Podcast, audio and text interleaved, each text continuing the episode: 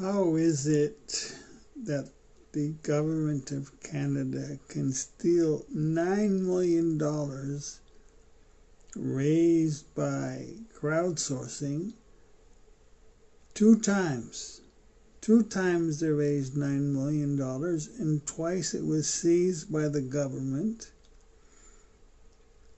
under the Emergency Act, which was never passed into law.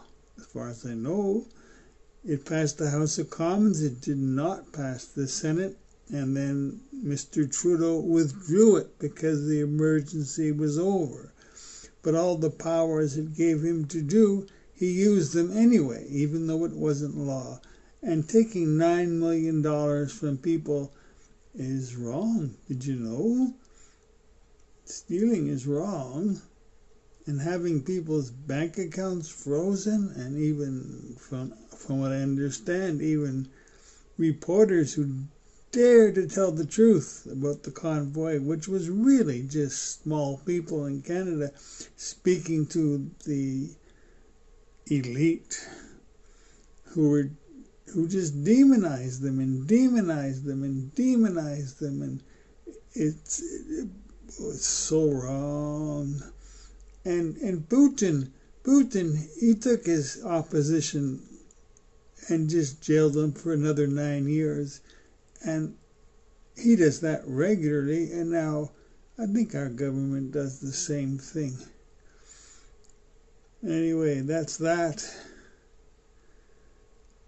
I have heard two people speak lately about the future of Canada. One of them I'm going to post on my website, BoundaryFreePress.ca, under the links tab. I think I will call it the future of Canada. And it's done by independent media, this one little tiny film. And it talks about the future of Canada by a reputable person. It's all in there, and both of the pieces that I've listened to have indicated that the future of Canada, if it survives more than 10 years, and there's some question as to whether it will.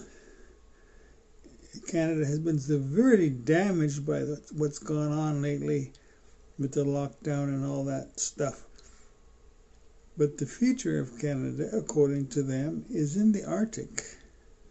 With things warming up a bit, Canada has a huge Arctic. And that's where the future lies, they say. Please feel free to listen. BoundaryFreePress.ca, under the links tab. And maybe you'd like to make a comment too. Thank you.